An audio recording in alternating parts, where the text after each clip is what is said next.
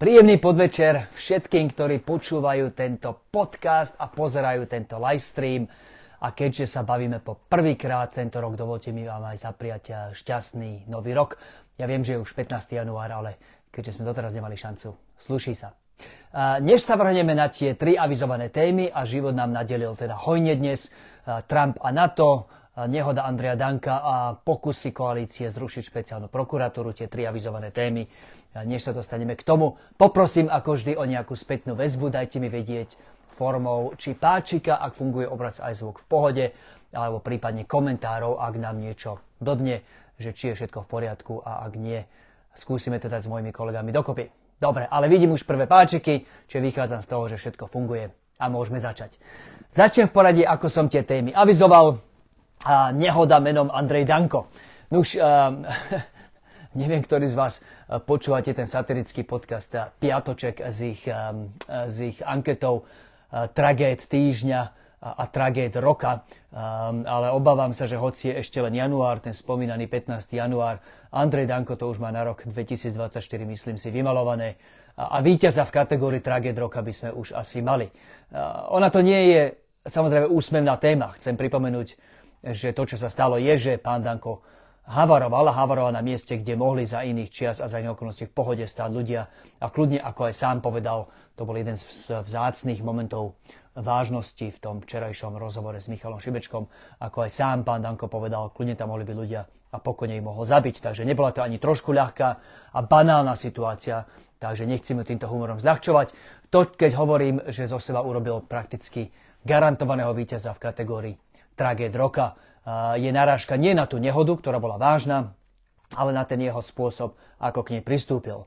Neviem, či ste to sledovali, na odkaz opäť na tú včerajšiu diskusiu Michala Šimečku, nášho predsedu, predsedu PS s Andrejom Dankom, ale v podstate to bolo zo strany pána Danka. Asi také, že 40-minútové takmer, alebo polhodinové omielanie toho istého. No a čo? Urobil som chybu, je mi to ľúto, ale idete ma tu utopiť v lyžičke, je toto sprisahanie proti Dankovi, tuto tí zlí progresívci a iní sa snažia dostať moci a všetci ste sa tu voči mne spikli. Vypovedá to o viacerých veciach.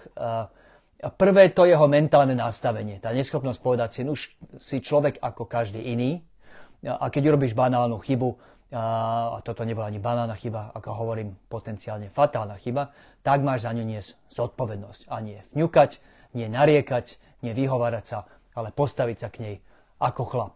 A toto pán Danko samozrejme zjavne nevedel. Tá druhá vec je, úplne už keď som to včera pozeral, hovorím si, tuším niečo zakrýva, tuto mi niečo nesedí. Aj na tej, tej odpovedi na priamu otázku a opakovane sa opýtal, či Michal Šimečka, či redaktor ktorý tú televíziu moderoval, opakovane sa ho pýtali, fúkali ste alebo nefúkali? Dala vám policia fúkať? A opakovane odpovedal vyhýbavo, najskôr vôbec a potom povedal, boli vykonané všetky procesné úkony, čím naznačil, že teda asi nejakému, uh, nejaké kontrole alkoholu došlo. No tak dnes už vieme, asi dve alebo tri hodinky je to vonku, že vlastne nie len, že on sa zachoval ako čistý papaláš, a z miesta nehody odišiel, hoci proste už len sedliacký rozum a, kázal na mieste ostať. Tu neznalosť zákonov, na ktorú sa on, právnik a podpredseda Národnej rady vyhovára, nesedí. Ako politik a, mal vedieť, že bude súdený ešte prísnejším metrom ako ktokoľvek iný a mal na mieste nehody ostať a zavolať políciu. Neurobil tak, prvý papalášsky ťah. Druhý papalášsky ťah, a toto začína už teraz fakt poriadne smrdieť, je zjavne zo strany policie pretože hoci o nehode sa vedelo už piatok ráno, pozeral som si tú chronológiu pred týmto livestreamom, už niekedy okolo 9. vraj, alebo medzi 9. a 10. ak sa nemýlim, vraj bol kontaktovaný pán Danko portálom Started Up ohľadne tej nehody. A už o 10.51 ráno dal pán Danko von video, v ktorom povedal, áno, dostal som šmik a nehode sa de facto priznal. Napriek tomu, policia k nemu prišla a vykonala dýchovú skúšku až 14.30 a dokonca vykonala vraj len dýchovú skúšku. Nevieme o tom, že by bola odobratá krv z, od ľudí, ktorých som, ktorým dôverujem. Môj kolega napríklad z KDH, poslanec Ferko Majerský, profesionálny záchranár, tí hovoria a nemám dôvod pochybovať, že keď už sa nedajú nájsť zvyškové stopy alkoholu v dychu, v krvi by sa ešte dali nájsť, ani tomu zjavne nebolo odobraté. Toto už začína ľudia celkom slušne smrdieť. Nielen, že sa pán Danko zachoval ako čistý papaláš a, snažil sa nielenže z miesta nehody v lepšom prípade odísť, v horšom prípade utiecť, zdá sa, že sa k nemu ako k papalášovi správala aj polícia a dostal také výnimky a správala sa k nemu tak benevolentne, ako by sa nesprávala k nikomu z nás. Čiže platí v, pras, platí v praxi presný opak. Namiesto toho, aby sa ako politik, verejne známa osoba, ktorá má ísť príkladom a, a je predsa len v, okoch, v očiach verejnosti, nie nie, nie len, že sa nesprával ešte poctivejšie, ako by sa mala správať väčšina z bežných smrteľníkov, pretože opäť politici a političky majú ísť aj príkladom a majú, keď pochybia, vyvodiť z toho správania zodpovednosť. Nie len, že pán Danko sám sa zachoval ako čistý papaláš, ktorý má, žije s pocitom, že má nárok na beztrestnosť, ale zdá sa, že sa k nemu rovnako správala aj policia a, a to už samé o sebe si zaslúži, si myslím, aj, aj väčšiu pozornosť nielen médií, ale možno aj orgánov činných v trestnom konaní, pretože takto, pani a dámy, fungovať nemôžeme, že sme si tu rovní a niektorí z nás ešte rovnejší. Progresívne Slovensko robí, čo v opozícii v danej situácii môže robiť. Tých našich nástrojov nie je veľa a určite nechceme a nemáme ambíciu nahrádzať orgány činné v trestnom konaní. To, čo vieme urobiť a to, čo považujeme za našu povinnosť urobiť, je iniciovať jeho odvolanie z postu podpredsedu parlamentu, keďže sa dopustil toho, čo sa dopustil a, a porušil to základné to pravidlo, že opäť politici a verejní činiteľia majú ísť príkladom. On rozhodne žiadnym nešiel tak si myslím, že na tom poste by nemal zotrvať ani o deň dlhšie, preto podáme návrh na mimoriadnu schôdzu na jeho odvolanie. Vychádzame z toho, že koalícia asi ten program na to zasadnutie rokovanie neotvorí a týmto schôdzu sprovodí zo sveta, ale kto vie, Pán Danko si už stihol vyrobiť to z nepriateľov aj v samotnej koalícii, tými jeho nechutnými útokmi na Petra Pelegriniho, a nielen na neho, ale cez neho, na celú LGBT komunitu si už stihol vyrobiť nepriateľov aj v koalícii. Takže uvidíme, či sa hlas k tomu nepridá. V každom prípade myslím si, že je v našou psou povinnosťou nenechať to tak a urobiť preto, čo opozícia urobiť vie. A to je v tomto prípade iniciovať jeho odvolanie. Tu neplatí, ako sa vyhovárajú rôzni, či, či Danko, či rôzni apologeti šéfa SNS, že sa však iní ľudia mali tresty a mohli ostať v práci. Ja pripomínam, že keď mal naposledy podpredseda parlamentu, a, to nebol ani že e, trestný čin, on je, Danko, pripomínam samozrejme, je aj teraz e, predmetom trestného konania, ale keď mal naposledy niekto maler so zákonom, to bol pán Šeliga a to bol len priestupok, nechcem to zľahčovať, e, porušil covidové pravidlá, bol to priestupok, tak sa prijal politickú zodpovednosť a z postu po predsedu parlamentu odstúpil. A, nech si kto myslí o pánu Šeligovi, čo chce, to v tomto geste sa zachoval, v týmto gestom sa zachoval tak, ako sa politik zachovať má a vyvodil voči sebe zodpovednosť. A toto je niečo samozrejme koncept a filozofia, ktorá je pánu Dankovi cudzia a každým svojim ďalším krokom to dokazuje a to, že mu v tom priamo pomáha aj policia, je obrovská hamba, ktorá si zaslúži ešte väčšiu pozornosť. Druhá veľká téma, a to sa mi nestáva často, je, že sa medzi tým ránom, keď tie témy avizujem, a tým povedňažkom situácia aj trošku vyvinie. Tá druhá téma, ako som ju avizoval, je, že sa, že sa blíži koniec špeciálnej prokuratúry. No paradoxne, už dnes um, na, prišli ďalšie známky, že situácia sa tak trochu posúva a vyvíja a že samotná koalícia začína mať pochyby o tom, či si tým, uh, um, či si tým uh, tou novelou trestného zákona a, a tými jednak znižovaním trestov za korupciu, ktorá v tom je, plus samozrejme aj rušenie špeciálnej prokuratúry, ktoré tam prifarili, predsa len nekopli do osieho hniezda. Um, jednak samozrejme, čím viac sa tej téme v parlamente venujeme, tým viac je jasné, že je to nielenže urobené že so zlým úmyslom. Ten úmysel ten sa nedá pomenovať inak ako zabezpečenie beztrestnosti pre ľudí v tejto koalícii a im blízkych. Um, ale že to urobili ešte remeselnícky zle. Veď ľudia dobrí, ja som si e, dal tú prácu a naštudoval som si tie zahraničné príklady, ktoré v tej dôvodovej správe citujú a prišiel som, že na úplne banálne prekladové chyby. Dnes som to vytkol v debate s Robertom Kaliňákom, bol som s ním opäť raz, neviem prečo ja mám zrovna to šťastie, zrovna ja na pána Kaliňáka, ale som s ním takmer mesačne, ak nie viackrát za mesiac v nejakej televíznej diskusii a opäť dnes uh, som sa s ním bavil o práve o téme v teatri. A ako mu hovorím, pán Kaliňák, vy ste urobili že banálnu chybu, ktorá je e, známa aj, aj že každému trochu vysokoškolsky znalému zo skúškou z anglického jazyka, a pretože v, tom, v tej argumentácii, že prečo musí byť zrušená špeciálna prokuratúra, argumentuje koalícia tým, že veď aj Benátska komisia, to je ten orgán, ktorý Európska únia používa na posudzovanie, ktoré právne kroky dávajú zmysel a ktoré nie v tých jednotlivých štátoch. Tak aj Benátska komisia vraj tvrdí, koalícia povedala, že vytvorenie špeciálnej prokuratúry je politickým krokom. Čo samozrejme má svoje negatívne konotácie. Politický zásah smrdí neodbornosťou, smrdí nejakým že, že umelým čachrovaním v systéme spravodlivosti. Tak som si dal tú prácu, naštudoval som si ten, eh, ten názor alebo ten, ten verdikt Benátskej komisie a nič takého tam nie je. Benátska komisia tvrdí, že rozhodnutie, či vytvoriť alebo nevytvoriť špeciálnu prokuratúru je, citujem po anglicky, essentially a policy choice. To znamená legitímne rozhodnutie vlády. V ich anglickom origináli to nemá žiadne negatívne konotácie. Aby to bolo úplne jasné, že takto to tá komisia mieni, tak ďalšia veta je, či bude vláda, sú argumenty aj za vytvorenie, aj za nevytvorenie špeciálnej prokuratúry. Inými slovami, Benátska komisia žiaden mandát, žiadne odporúčanie, dokonca ani žiaden bias, že žiadne priklonenie sa k jednej strane ani druhej v tejto debate neurobila. Nie je pravda, ako tvrdí v dôvodovej správe koalícia, že Benátska komisia tiež pozerá na vznik špeciálnych prokurátor kriticky. Nepozerá a nielenže zavádzajú, ale pomohli si k tomu zavádzaniu a normálne, že, že banálnou školáckou chybou v anglickom preklade je obrovský rozdiel v angličtine medzi political choice a policy choice, čo vie každý trošku zdatný v angličtine. Nuž, prečo to spomínam? Pretože čím viac sa takýchto prešľapov, breptov a myslím, že, že remyselnických hrubých kiksov uh, v tom trestnom zákone nájde a keďže ho nedali uh, do riadneho legislatívneho konania, tak tá práca odhalovania tých uh, tých, eh, tých všetkých prešlapov v ňom teraz pripadla na novinárov, na tých pár ľudí správ, ktorí sa spravodlivosti venujú um, a píšu o tom verejne a pripomienkujú. A aj na nás, poslancov a poslankyne v Národnej rade. Robíme to poctivo, robíme to už nejaký druhý či tretí týždeň a rozoberáme ten ich návrh zákona zľava aj sprava v rozprávach.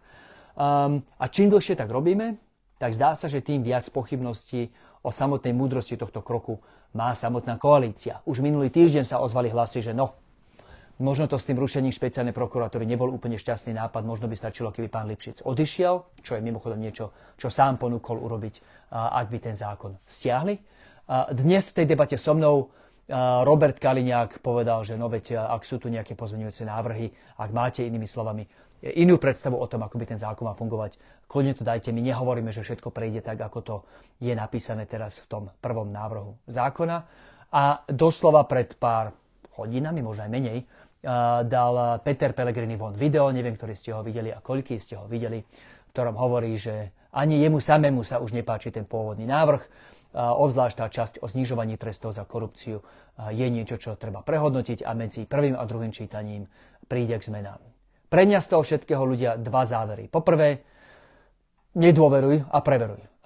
Toto môže byť kľudne ešte celkom taký, že lacný politický pokus kúpiť si vôľu ľudí, pardon, vôľu, ľudí, vôľu ľudí a vypustiť tak trošku paru z tých, tých protestov, ktoré sú v uliciach a, a, tváriť sa, že, že, a, že vlastne už, už urobili všetko, čo bolo treba na nápravu tohto nenapraviteľného zákona. Toto, ak by som si mal typnúť, je účelom tých, tých signálov, a, ktoré vláda vysiela. Pre mňa to znamená, že ten tlak na nich treba v tomto momente len zvýšiť, lebo nepriamo priznávajú, že ten zákon bol napísaný zle a nikdy skráteným legislatívnym konaním nemal ísť. Pretože pripomínam, že v parlamente sa v tomto momente že stále bavíme len o tom, či to skrátené legislatívne konanie je na mieste alebo nie. My sme sa vlastne ešte v tej oficiálnej parlamentnej rozprave ešte nedostali k debate o obsahu toho zákona. Teraz sme len v tom štádiu, kde sa debatuje o tom, že či, ten, či tento zákon má prejsť skráteným legislatívnym alebo nie, až sa tu bude hlasovať, že áno, až potom začne rozpráva o zákone. Čiže ešte predtým, než sa rozpráva o zákone formálne začala, už aj samotná koalícia a, avizuje, že v ňom bude treba robiť pozmeňujúce návrhy. No už tak to je akože, tak rukolapný dôkaz, ako si len človek môže prosiť a žiadať, a, že ten skrátený legislatívny postup nikdy nemal byť použitý. Táto vláda si to mala robiť poriadne. Ak chcú zmeny v trestnom zákone, čo je legitímnou, legitímnym právom každej zvolenej vlády takéto zmeny navrhnúť. Tak to mali urobiť poctivo, podľa zákona a, a nie týmto fušerským spôsobom, ktorý popri tom teda, že smrdia tie dôvody, prečo tie zmeny robia, ešte aj ten spôsob, akým ich robia, celý smrdí a je, je, je, je, je že, že banálne nekompetentný vrátane už tých spomínaných zlých jazykových prekladov. Takže špeciálnej prokuratúre a k trestnému zákonu viem v tomto štádiu povedať toľko, že napriek tomu, že som bol sám v tom úvode pesimistický a avizoval som, že, ten, že tie práce na zrušení špeciálnej prokuratúry a celej tej reforme trestného kódexu finišujú. Zdá sa, že koalícia sama pochopila, že ten zákon bude treba meniť, takže ešte si počkajme. A aj vďaka vám a možno, no keď sa by som povedal, že, že hlavne vďaka vám, všetkým tým, ktorí ste prišli na protesty, či tento minulý štvrtok, či pred sviatkami a tešíme, že chodíte v takom hojnom počte a, a dokonca, že ten počet po sviatkoch narástol. Vláda dúfala, že sa po zime nebude nikomu chcieť. Naopak, a prišlo ešte viac ľudí v ešte viac mestách ako kedykoľvek predtým. Vďaka vám ten tlak na koalíciu narastá, sú nervózni a už teraz avizujú a pochopili, že im to neprejde tak, ako plánovali a dúfali, že im to ešte pred sviatkami celé zhodneme. Takže ďakujem vám, že na tie protesty chodíte a veľká vďaka za ten tlak, ktorý ste na vládu vytvorili. Posledná z tých mojich troch tém, a, a trošku som sa rozhovoril, ospravedlňujem sa, ale chcem túto sfúknuť možno rýchlejšie, aby sme sa vedeli dostať k vašim otázkam. Je z takého zahraničného súdka a nemôžeme sa eh, tento týždeň vyhnúť téme amerických volieb a možnému dopadu týchto volieb na bezpečnosť Európy a na pokračujúce fungovanie, ba dokonca priam až existenciu Severoatlantickej aliancie. Prečo? Dva dôvody. Doslova dnes sa začínajú primárky, čiže výber prezidentského kandidáta za republikánsku stranu. Primárky majú demokrati, začínajú sa republikánske primárky dnes tým kaukusom v, v Ajove. V tých prieskumoch jednoznačne vedie Donald Trump. Ak sa nemýlim, v Ajove to bolo 38% pre ňo, ale nejaký 20% pre druhú vyzývateľku, to je Nikki Haley a niekde až po nej Ron DeSantis a potom ďalší. Čiže inými slovami v tomto štádiu a to ešte nemusí nič znamenať, tie primárky majú nejakú svoju dynamiku a veci sa môžu zmeniť. V každom prípade v tomto štádiu to vyzerá, že republikánskym kandidátom bude Donald Trump. Tie národné prieskumy e, ukazujú na zhruba 50-50 e, takú patovú situáciu medzi Donaldom Trumpom a Joe Bidenom, ale samozrejme Američania majú komplikované voľby, to nie sú jedno mandátové voľby, to je vlastne že 50 paralelných volieb naraz v 50 rôznych štátoch. A, to, tie voľby ešte nemusia dopadnúť tak, ako prieskumy ukazujú. Čiže je tu nejaká celkom slušná pravdepodobnosť, že Donald Trump môže prísť k moci.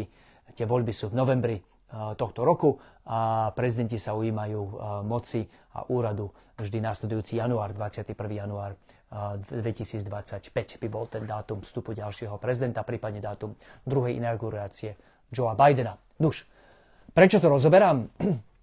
Tento týždeň zverejnil Thierry Breton, eurokomisár Európskej únie Európskej komisie, informáciu, že ešte keď bol Donald Trump pri moci, tak v rozhovore, pri ktorom bola šéfka Európskej komisie Ursula von der Leyen a bol tam vraj aj írsky eurokomisár a ktorého mandát a portfólio si teraz nepamätám, ospravedlňujem sa veľmi, ktorý bol takisto vraj pri tejto, pri tejto konverzácii.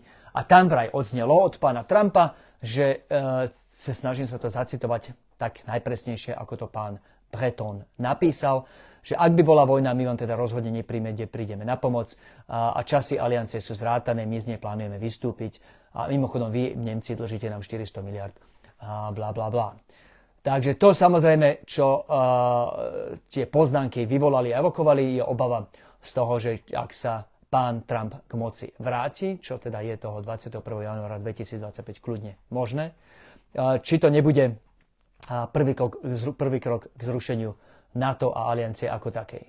Odpoveď je komplikovaná, akože tak krátko je samozrejme, že, že nikto nevie. Táto možnosť tu je Trumpov postoj k alianciám akýmkoľvek nie len tej severoatlantickej, ale aj iným, je vyslovene negatívny. Toto je chlap, ktorý je, žije v presvedčení, že akákoľvek spolupráca s kýmkoľvek ide vždy na úkor Spojených štátov. Toto nie je človek, ktorý verí v, v filozofiu, že spolupráca medzi dvoma stranami vie pomôcť obom stranám lepšie prosperovať a byť bezpečnejšími. Jeho vnímanie sveta je čisto zero sum, ako sa hovorí v angličtine, čiže nejaké moje víťazstvo je, je za každú cenu tvojou prehrou. Neverí nejaké že, že, že spoločne zdieľané úspechy a, a preto neverí ani v koalície.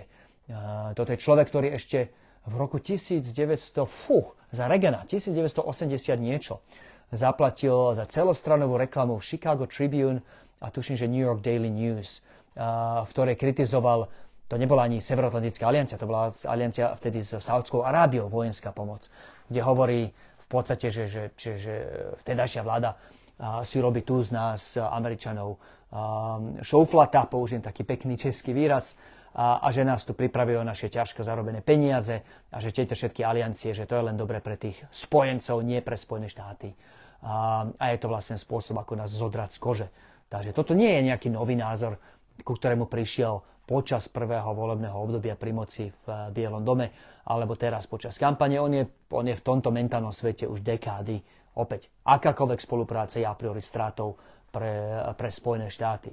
Nuž, teda, treba povedať, že tú možnosť, že bude chcieť prehodnotiť účasť Spojených štátov v aliancii, nevieme vylúčiť. Ako analyticky bolo by nefér a nekorektné povedať čokoľvek iné. Ale dve veci sa treba priam žiadať dodať. Poprvé, um, aj v Európe sú ľudia, ktorí si prajú, aby táto, tento kontinent fungoval bez aliancie. Taká je, treba povedať, aj dlhotrvajúca pozícia Francúzska. Mnohí vo, mnohí vo Francúzsku, nie Francúzska ako takého. Um, ono sa to tak trochu delí a vyvíja aj v čase, ale pripomínam, že uh, Francúzsko dlho nebolo súčasťou ani toho integrovaného veliteľského systému v Aliancii. Z neho vystúpili ešte za generála de Gaulle pred mnohými dekádami, ešte v 60. rokoch minulého storočia. Um, a Francúzi mali vždy taký trošku skeptický uh, latentne antiamerický postoj, že proste táto, tento kontinent Európa by sa mal byť schopný brániť aj bez Spojených štátov. Čo si v princípe myslím, že je pravda, len zatiaľ nevidím, že by sa, sme sa my, Európania, nejak zmysluplne k tomuto cieľu alebo k tomuto naplneniu tejto ambície posúvali. A, a hovorím to preto, lebo keď niečo takéhoto, keď skepsu o aliancii šíri niekto ako komisár Breton, ktorý je presne z tej kategórie ľudí, ktorí by si prijali túto Európu skôr bez aliancie a bez Spojených štátov, tak si vždy dávam pozor, pretože vždy spozornem, pretože v tomto prípade podáva niečo ako, ako názor alebo akože objektívny fakt zo strany Spojených štátov, pričom je to zároveň aj vyjadrením jeho osobnej preferencie, čo už vám on neprezradí a, a preto ho nevnímam ako celkom úplne objektívny zdroj, hoci zatiaľ som nepočul, že by pani Ursula von der Leyen alebo spomínaný írsky komisár, túto, ktorí údajne pri tej konverzácii boli, túto informáciu popreli. Um, ten druhý dôvod, prečo som trošku skeptický, je, lebo ono samozrejme nie je len a len na prezidentovi USA, aby z aliancie vystúpil. Už aj tá americká kongresová delegácia, ktorá tu bola, a boli v nej mnohí republikáni, je predstaviteľia povedali jasne, že stoja na strane aliancie, vystúpenie z aliancie je niečo, čo si vyžiada aj súhlas kongrese a ani republikáni v kongrese nepodporia takýto krok. Pripomínam, že republikáni v kongrese boli, a, paradoxne o tom sa môžeme pobaviť, ak chcete, stále sú aj silní podporcovia pomoci Ukrajine, vrátane vojenskej pomoci. Áno, momentálne blokujú posledný balík pomoci, lebo úplne vydierajú a, a chcú, aby prezident Biden prihodil k tomu balíku pomoci aj opatrenie na posilnenie americko-mexickej alebo severoamericko-mexickej hranice. A, ale keď som bol sám vo Washingtone ešte začiatkom decembra a bavil sa s republikánskymi senátormi, tak sa nám dostali jasného uistenia, že toto nie je zmena postoja voči Ukrajine. A, drvia väčšina senátorov aj republikánov v Senáte podporujú pokračujúcu pomoc Ukrajine, niečo, čo jasne povedala aj tá americká delegácia, ktorá bola na Slovensku cez víkend. Využívajú však to, že prechádza tento vojenský balík aj na presadenie iných politických cieľov. Takže pokiaľ teda môžeme vychádzať, čo si myslím, že môžeme bezpečne vychádzať z toho, že tá, ten postoj, pozitívny postoj amerického senátu, vrátanie republikánov k aliancii sa nemení, tak si myslím, že tie, uh, tie obavy z, z krokov pána Trumpa sú trochu prehnané a ako hovorím, pán Breton nie je zrovna nezaujatý pozorovateľ tejto veci. Jeho preferencia je skôr, si myslím, v takom tradičnom dualistickom francúzskom duchu, preto, aby sme vedeli fungovať v Európe bez Spojených štátov. Možno úplne posledné slovo k tomuto, to, to je v princípe, že noble ambícia. My sme relatívne bohatý kontinent, tých 27 členských krajín Európskej únie, a, a až ani neviem presne koľko je tých uh, európskych spojencov, ktorí sú v, na kontinente a nie sú a sú zároveň aj v aliancii. Sem patria samozrejme aj krajiny ako Albánsko, Čierna hora, Macedónsko či, či Norsko, um, Veľká Británia samozrejme. Um, toto sú všetko, sú to väčšinou prosperujúce krajiny ktoré by sa mali vidieť postarať o bezpečnosť kontinentu aj v princípe bez Spojených štátov. Problém je, že spôsob, akým peniaze investujeme do obrany, je príliš roztrieštený. Problém je, že nemáme jednu jasnú nejakú veliteľskú štruktúru, ktorá by vedela za Európu vojenskú operáciu riadiť. A preto si myslím, že za daných okolností uh, pokúšať sa o bezpečnosť alebo obranu Európy bez Spojených štátov by bolo nezodpovedné Francúzi majú ten luxus, že sú tisíce, tisíce a tisíce kilometrov ďaleko od najbližšieho zdroja konvenčnej vojenskej hrozby. Tým je v Európe dnes hlavne Rusko. Majú ten luxus riskovať, tak povediať, tú možnosť, že Európa by fungovala bez NATO a ich bezpečnosti sa nič veľkého nestane. To samozrejme neplatí pre nás, ktorí sme hneď v, susedno, v susednej krajine od tej, kde sa dnes, kde dnes prebieha ruská agresia. My ten luxus nemáme, preto trvám na tom, že to spojenectvo so Spojenými štátmi, akokoľvek nedokonalé je a akokoľvek nedokonalé Spojené štáty samotné sú, je stále z tých najlepších možných riešení a dostupných riešení.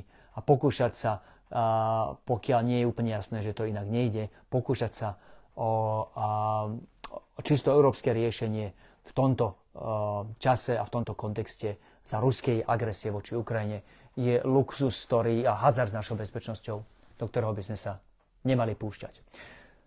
Toľko za mňa, ospravedlňujem sa, hovoril som dlhšie, ako, ako by som chcel, ale opäť nie sú to ľahké témy a ja mám hlavne už od vás, fúha, a dnes ste sa rozbehli, vďaka, vďaka, minimálne z pol tucta otázok, ak nie viac.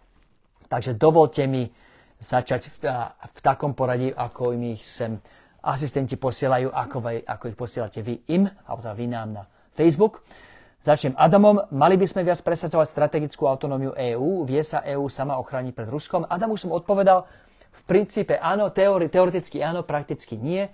Teoreticky áno, v tom zmysle, že sme opäť bohaté krajiny, ktoré majú dosť peňazí na to, aby keby poriadne investovali do obrany, mali by vygenerovať dosť veľa tankov, lietadiel, vojakov, dronov, rakiet, aby sa vedeli proti Rusku hravo ubrániť. Lenže my nežijeme na rozdiel od Rusov, s pocitom, že musíme do obrany naozaj reálne investovať. Lepšie podané, nie všetci v Európe žijeme s týmto pocitom. Niektorí to robia poctivo. Polsko ide investovať až 4% HDP do obrany. Krajiny po Baltia okolo 3%, podobne sú na tom aj, aj Rumuni. Iné krajiny, my, ideme, my tento rok investujeme asi 2%, ale historicky to bolo menej. Nie je veľa tých krajín v Európe, ktoré míňajú čo len tie dohodnuté 2% a ešte aj to nemíňame úplne dobre opäť tá roztrieštenosť tom, ako tie, tie zbranie nakupujeme. Takže v tomto štádiu určite nie sme schopní sa o tú bezpečnosť postarať tak dobre, ako sa o ne staráme cez alianciu, ktoré sú samozrejme nielen Spojené štáty, ale aj Kanada, Veľká Británia a, aj Turecko, ktoré by v prípade konfliktu bolo súčasťou obrany. Takže preto si myslím, že, že momentálne je tá aliancia z tých najlepších dostupných riešení. Máme tu otázku zo stránky Názory Slovákov, takže neviem meno tázan, uh, tázateľa, ale viem meno stránky. A otázka je, prečo sa Amerika nebude môcť spoliehať na vojenskú pomoc zo strany Prečo sa Európa nebude môcť spoliehať na vojenskú pomoc zo strany Ameriky? A ak je to kvôli tomu, že Trump vyhrá, tak odkiaľ tá istota, že vyhrá? Myslím, že sa, myslím si, že sa na to odpovedal. Žiadna istota samozrejme, tie čísla sú také, aké sú. Trump vedie medzi tými republikánskymi vyzývateľmi. Ak si dobre pamätám a na čísla mám celkom dobrú pamäť, tak je to 38% voči Nikki Haley, ktorá má 20% a, a, a Ron DeSantis mal ešte menej. A toto je výsledok v, v Iowa, alebo teda prieskum verejnej mienky v Iowa, kde dnes začali prvé z republikánskych primárok. A celonárodne je to zhruba, a, toto už neviem presne, že je 39-39 medzi Bidenom a, a Trumpom, zvyšok samozrejme nerozhodnutý. Takže nie, Nie som si vôbec istý, že Trump vyhrá, ale nie, už to nevieme vylúčiť. Tá možnosť tu je a je celkom reálna. Nie je to z kategórie fantázie a ani, ani tých extrémne nepravdepodobných. Janka Krajmerová, pozdravujem, sa pýta, um, že či do budúcna pripravujeme aj programové témy pre vidieckých nevoličov, zatiaľ nevoličov a či mienime aj týmto spôsobom ľudí presviečať, že náš program stojí za to, aby si ho vypočuli a zamysleli sa nad ním a neodmietnúť progresívne Slovensko okamžite ako progresívne a liberálne. Mám na mysli aj vedecký prístup k spôsobu jazyka a reči, spoluprácu s psychológmi a tak ďalej, aby sme si aby sme vedeli čo najlepšie zaujať túto skupinu a byť pre nich zrozumiteľný a vierohodný. Trošku, Janka, skracujem, ale dúfam, že som odhadol alebo prečítal alebo e, sprostredkoval duch tej otázky a, presne. A, a, a odpovedie Janka, že úplný súhlas. Um, áno, mienime, ja poviem, že už teraz samozrejme každá volebná kampaň, moderná volebná kampaň e, nenecháva veľa vecí na náhodu. Ten jazyk, ktorý volíme, ten spôsob, akým komunikujeme, to nie je len slova, ale aj či je to komunikácia cez Facebook versus videa, a ak Facebook, tak videa, či, či písaný text, to všetko je nejakým spôsobom testované, merané. Ehm, tie, tie politické kampane sú dnes robené ehm, po tej praktickej stránke veľmi odborne, takže tu ťa viem uistiť, Janka, bez, bez, bez zaváhania, že už teraz je to tá komunikácia odborne a poctivo pripravovaná nepriamo vytýkaš, že sme sa nevenovali vidieckým voličom, čo by som trochu oponoval. Áno, budeme vždy asi stranou, ktorá má väčšie zastúpenie vo väčších mestách ako na vidieku, ale schválne sme zdôrazňovali témy, ako je práve zdravotná starostlivosť, alebo teda absencia zdravotnej starostlivosti, zlyhávajúce školstvo, ktoré, ktorému ľudia nielen z Bratislavy, ale samozrejme odčaďal zo Slovenska, odchádzajú do cudziny študovať a, a ten strašný problém, že tu máme celú generáciu starých rodičov, rodičov, ktorí vyrastajú s deťmi a vnúkmi, ktoré poznajú len cez mobily, doslova len z obrazovky mobilov. A to je pre mňa jedna nekonečná séria ľudských tragédií a veľmi ma mrzí, že sa nám takto tie vzťahy medzi rodičmi, starými rodičmi a deťmi a vnúkmi nabúravajú. To sú schválne vybrané témy, lebo nás trápia úprimne, alebo trápia všetkých voličov, nielen v Bratislave. Ale áno, Janka, chceme klásť, a ja určite budem bojovať za to, aby sme kladli aj väčší dôraz na voličov v menších mestách, ale doslov na obciach.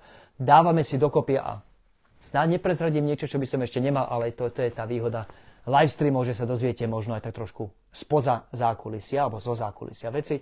Pripravujeme aj, aj také rozšírenie toho odborného týmu, ktorý nám pomáha s návrhom, či, či sú to rôzne reformy, či politika pre jednotlivé rezorty a chceme ho rozšíriť aj, aj o témy, ktoré sú skôr pre vidiesky alebo hlavne pre vidiesky voličov. Ja rozhodne mám takú jednu tému na mysli, nebudem zatiaľ otvárať ktorú, ale budeme ju určite tlačiť. takže áno, Janka, rozširovanie tej ponuky, aby to bolo, aby sme osledli viac voličov, je, je, je niečím, čo nielenže plánujeme robiť, ale na čom, na čom už aktívne robíme vrátanie rekrutovania ľudí. Takže ďakujem za ten postreh a, a zdieľam aj, ten, t, a, aj, aj tú, to naznačené, že, že týmto smerom musíme ísť. Zuzana sa pýta, že ako hodnotí novú spoluprácu medzi Veľkou Britániou a Ukrajinou podpísanú premiérom Rishi Sunakom a prezidentom Zelenským. To je odkaz, ako Zuzana vie, na memorandum, ktoré bolo podpísané v piatok medzi oboma stranami, v rámci ktorého Ukrajina, pardon, Veľká Británia bude naďalej pomáhať Ukrajine jednak s výcvikom vojakov, ktorý sa už teraz vo veľkom na, území Veľkej Británie robí, jednak finančnou pomocou. Myslím si, že tá suma bola 2,5 miliardy libier. Zuzka, opravte ma, ak sa mýlim. A tých, myslím, že to bolo 2,5 miliardy libier, ktoré v rámci tohto memoranda nových, ktoré slúbila Británia dodať.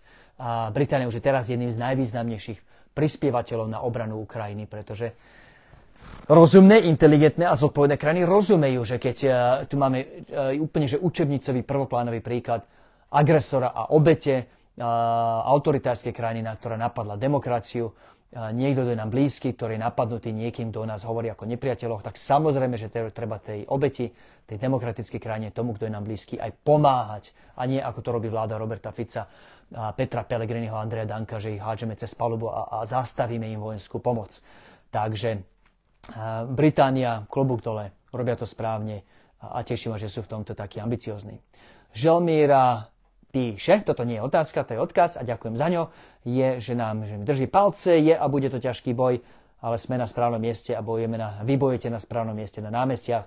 za to prvé môžem len poďakovať a s tým druhým musím len súhlasiť. Ste na správnosť, nie ste, ste, na, ste tam naozaj že v hojnom počte. Uh, hovoril som v štvrtok na námestí v Trnave a priznám sa teraz trošku zo zákulisia, že ešte asi 10 minút pred 6 tam nebolo veľa ľudí. Boli sme tam s poslancom Marianom Vyskupičom za SAS a s poslancom Petrom Stachurom za KDH.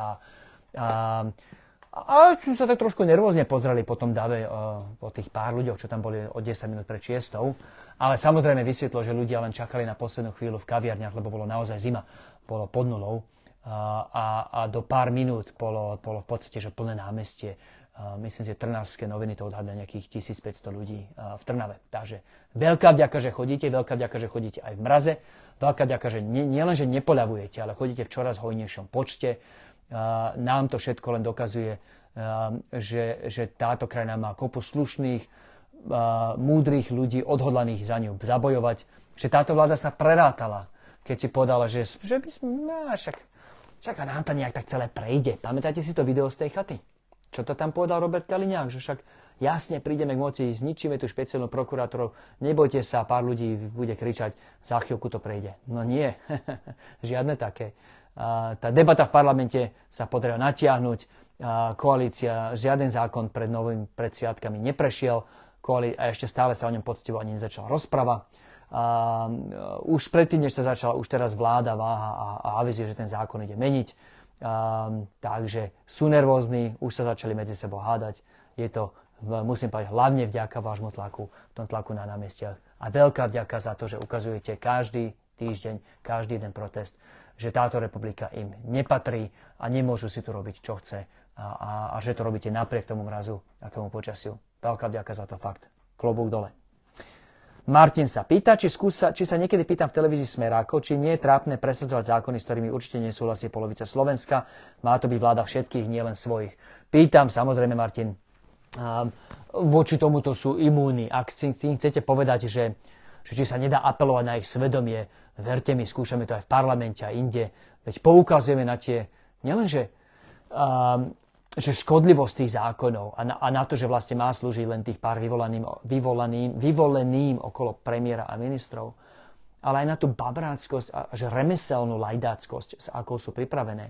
Apelujeme na ich profesionálnu hrdosť ako poslancov. Ja som tak urobil vo vystúpení v rozprave, keď som za, klub, za klub Progresívneho Slovenska obhajoval prezidentky veto toho kompetenčného zákona. Vypichol som s ňom vyslovene, že babrácké uh, remeselnícke chyby. Tiež som apeloval na poslancov Smeru hlasu a SNS, aby hlasovali podľa svojho vedomia a svedomia, ako im ústava káže, ale obávam sa, že, že to nimi nepohne. Je to v tomto zmysle slova, a použijem škaredé slovo, ale sekta. Hovorím to z odstov a ľudí, ktorých tam pár poznám.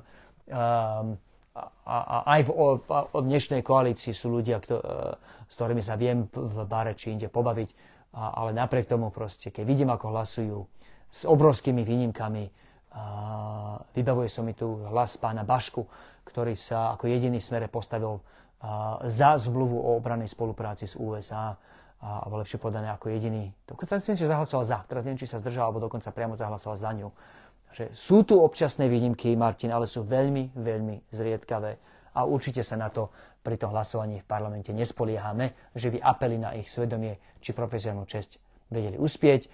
Ja s vami, Martin, úplne súhlasím, týmto nechcem tu ten návrh zmietnúť alebo šmariť zo stola, že, že toto je nezmysel. Naopak, popisujete situáciu, ktorá je predsa normálna v iných krajinách.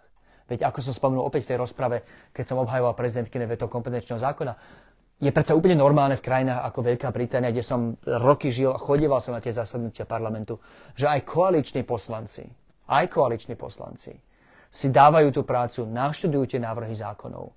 A ak tie návrhy zákonov uh, prídu do parlamentu napriek ich pripomienkam a výhradám nedopečené, zlé alebo priam nebezpečné, tak aj koaliční poslanci, aj tí, ktorí sú tam teraz za konzervatívcov a do budúcna určite aj tí, ktorí tam budú za Labour, uh, Labouristov, keď Labour budúce voľby vyhrať, čo sa dnes dá byť jasné, aj tí vlastní koaliční poslanci ten zákon verejne skritizujú, pretože berú svoju prácu vážne a pretože rozumejú tomu a berú smrteľne vážne tú časť ich, no ústavu nemajú v Británii, ale tú časť práce poslanca, ktorá je univerzálna úplne všade vo všetkých demokratických krajinách, že v konečnom dôsledku poslanec má hlasovať v súlade s vlastným vedomím a svedomím a keď mu to nedá, keď vie, že po ňom jeho vlastná vláda chce, aby schválil niečo uh, hlúpeho, tak sa, má, tak sa má podľa toho aj sa zachovať a hlasovať proti, prípadne sa zdržať, či nehlasovať vôbec. Žiaľ, deje sa to u nás na Slovensku veľmi, veľmi málo. Martin, v princípe máte pravdu, ja vám hovorím, že v praxi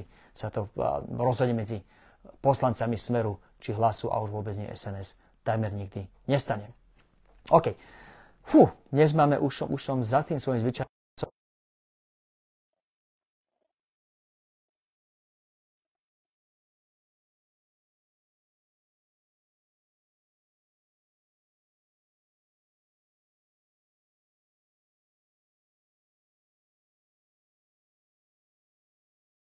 Ja len pripomínam, že pán Danko, pán Danko sám sa, sa videom o 10.51 ráno, ak mi čas, a, ak si som si ten čas zapamätal dobre, a, sám priznal k tomu, že mal tú nehodu. Veď policia ani nemusela hľadať, čo samozrejme máte úplnú pravdu, mala, a, ale a, ani nemusela hľadať. Pán Danko sám dal video von, že bol účastníkom tej nehody a napriek tomu až o nejaké ďalšie, no v podstate ďalšie 4 hodiny za ním tá policia prišla 3,5 hodiny. Tak to je smiešne, to nie je vysvetliteľné, to svedčí len a len o papalášizme. Nielen zo strany Danka, ale žiaľ aj o dvojitých štandardoch zo strany policie, čo je teda ešte vážnejšia možno vec ako ten papalášizmus pána Danka. Lebo zatiaľ, čo pán Danko len v úvodzovkách nekoná v súlade s tým, ako má politik konať, v prípade polície to už svrdí vyslovene, že účelovou uh, účelovým uh, nekonaním, prípadne porušením svojich vlastných vnútorných predpisov, len a len, aby bolo vyhovené papalášovi. Toto je možno ešte vážnejšia vec ako správanie pána Danka. Janka sa pýta, aké sú nástroje na vyvodenie zodpovednosti policajtov, ktorí v tomto pochybili. A úplne odpovede, že v tomto štádiu ja neviem, Janka, tá informácia o tom, že policia uh, ho da, mu dala fúkať až 14.30, je doslova len pár hodín nová a, a ešte sa nemal čas sa na to pozrieť, ale uistujem vás, že toto je presne to, čo moji kolegovia teraz v PSK zistujeme. Vrátanie odpovede na tú vašu ďalšiu otázku, čo s tým ďalej vieme ako poslanci robiť. Dobre, a Peter, posledná vec, čítam, citujem vás. Videl som časť tlačovky kongresmanov USA po stretnutí s pánom Ficom, pôsobili odmerane a vyjadrovali sa veľmi rezervovane. Obrana zmluva by sa podľa nich nemala meniť, čo si o tom myslíte. A už som to povedal predošlých live streamoch, kľudne to budem znova. Peter, samozrejme, že by sa nemala meniť. Nehovorím, že nie je, že je dokonalá, je veľmi podobná tým, ktorý má ďalších skoro, no neviem to presne číslo, niekoľko tuctov štátov, ktoré to po celom svete so Spojenými štátmi majú. A tie zmluvy sú v podstate, že cookie cutter, tomu hovoria angličtinári v angličtine. To znamená, že sú v podstate podľa tej istej šablóny robené a sú len malé, mierne obmeny zo štátu na štát. Um, a, a to, že ju vláda chce meniť, alebo teda, že avizuje, že ju chce meniť, ja sám si nemyslím, že sa to stane. Treba skôr vnímať ako také, že, že, že takú hru z ich strany, že sa, že sa tvária voči svojim voličom, že niečo v tejto veci robia, hoci reálne si myslím, že, že oni sami uh, dobre vedia, že žiadna z tých obáv, ktoré komunikovali v tom januári 2022 sa nenaplnila žiadne americké jadrové zbranie tu nie sú, žiadne znásilňovania slovenských diev americkými vojakmi sa nedieje. Všetko to, čím strašili tí smeráci a, a hlasáci, a hlavne smeráci, a všetko sa to ukázalo byť takým tliachaním ako kopa ich iných TS a iných názorov či postrehov. A, a, a ak to budú meniť, tak len preto, aby vykázali nejakú aktivitu pre aktivitu. A, ten materiálny dôvod na to tu nie je. Uh, od, aha, dobre, Peter, vidím, toto sa mi páči. Vy ešte počas tohto, počas um, live streamu korigujete, doplníte otázku. Či doplňujúca otázka je, že podstat otázky nie je zmena obranej zmluvy, ale postoj kongresmanov. A, a pýtate sa, či boli odmeraní. A, áno, tiež som mal z nich ten pocit. Bolo úplne jasné, že sa nechcú pustiť do otvorenej kritiky tejto vlády, a, ale to, čo povedali, bolo, bolo veľmi, v tom diplomatickom jazyku veľmi jasné. V podstate na Margo vnútorného fungovania Slovenska a tých zmien, ktoré robí uh, Ficová vláda v právnom štáte. Povedali zhruba toľkoto. Uh, neprináleží nám kritizovať uh, iné vlády, alebo že nebudeme sem chodiť a kritizovať vás tak, ako by, rovnako ako by sme my neboli radi, kebyže kritizujete nás. A mne z toho vyznelo, že to nie je samozrejme súhlas s politikou tejto vlády. A je to len taká pripomienka, že, že, že toto si medzi sebou a, a, a nebudeme v tomto štádiu robiť, že, že si takto vyslovene vyhadzovať na oči. A, ako nejaký banánové republike, čo všetko robíte zle, ale, ale rozhodne to nebola uh, že vote of confidence, že hlas za reformy pána Fica a aj ten body language, áno, tá odmeranosť, to myslím hovorilo samé, samé za seba. Peter, dúfam, že som tú otázku pochopil správne a že som na ňu odpovedal. Ak nie, keďže čas nám už vypršal, dovolte mi vás poprosiť, kľudne mi dopíšte potom pod um, Facebookový status, kde sa tento live stream objaví, ak som to nepochopil správne a môžeme tej konverzácie pokračovať cez Facebook, ale náš čas sa nielenže naplnil, ja som ho ešte viac ako kedykoľvek inokedy. Tuším najdlhší live stream za tie dva roky, čo ich robím. A ja som ten svoj čas už prešvihol, snáď mi odpustené, je to prvý v tomto roku. A asi som trošku vyšiel z praxe, takže budem na budúce trochu disciplinovanejší.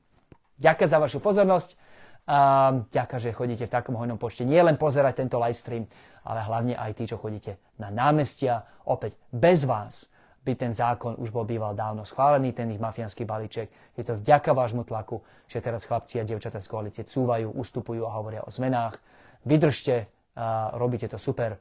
Ďakujem vám za vašu prácu.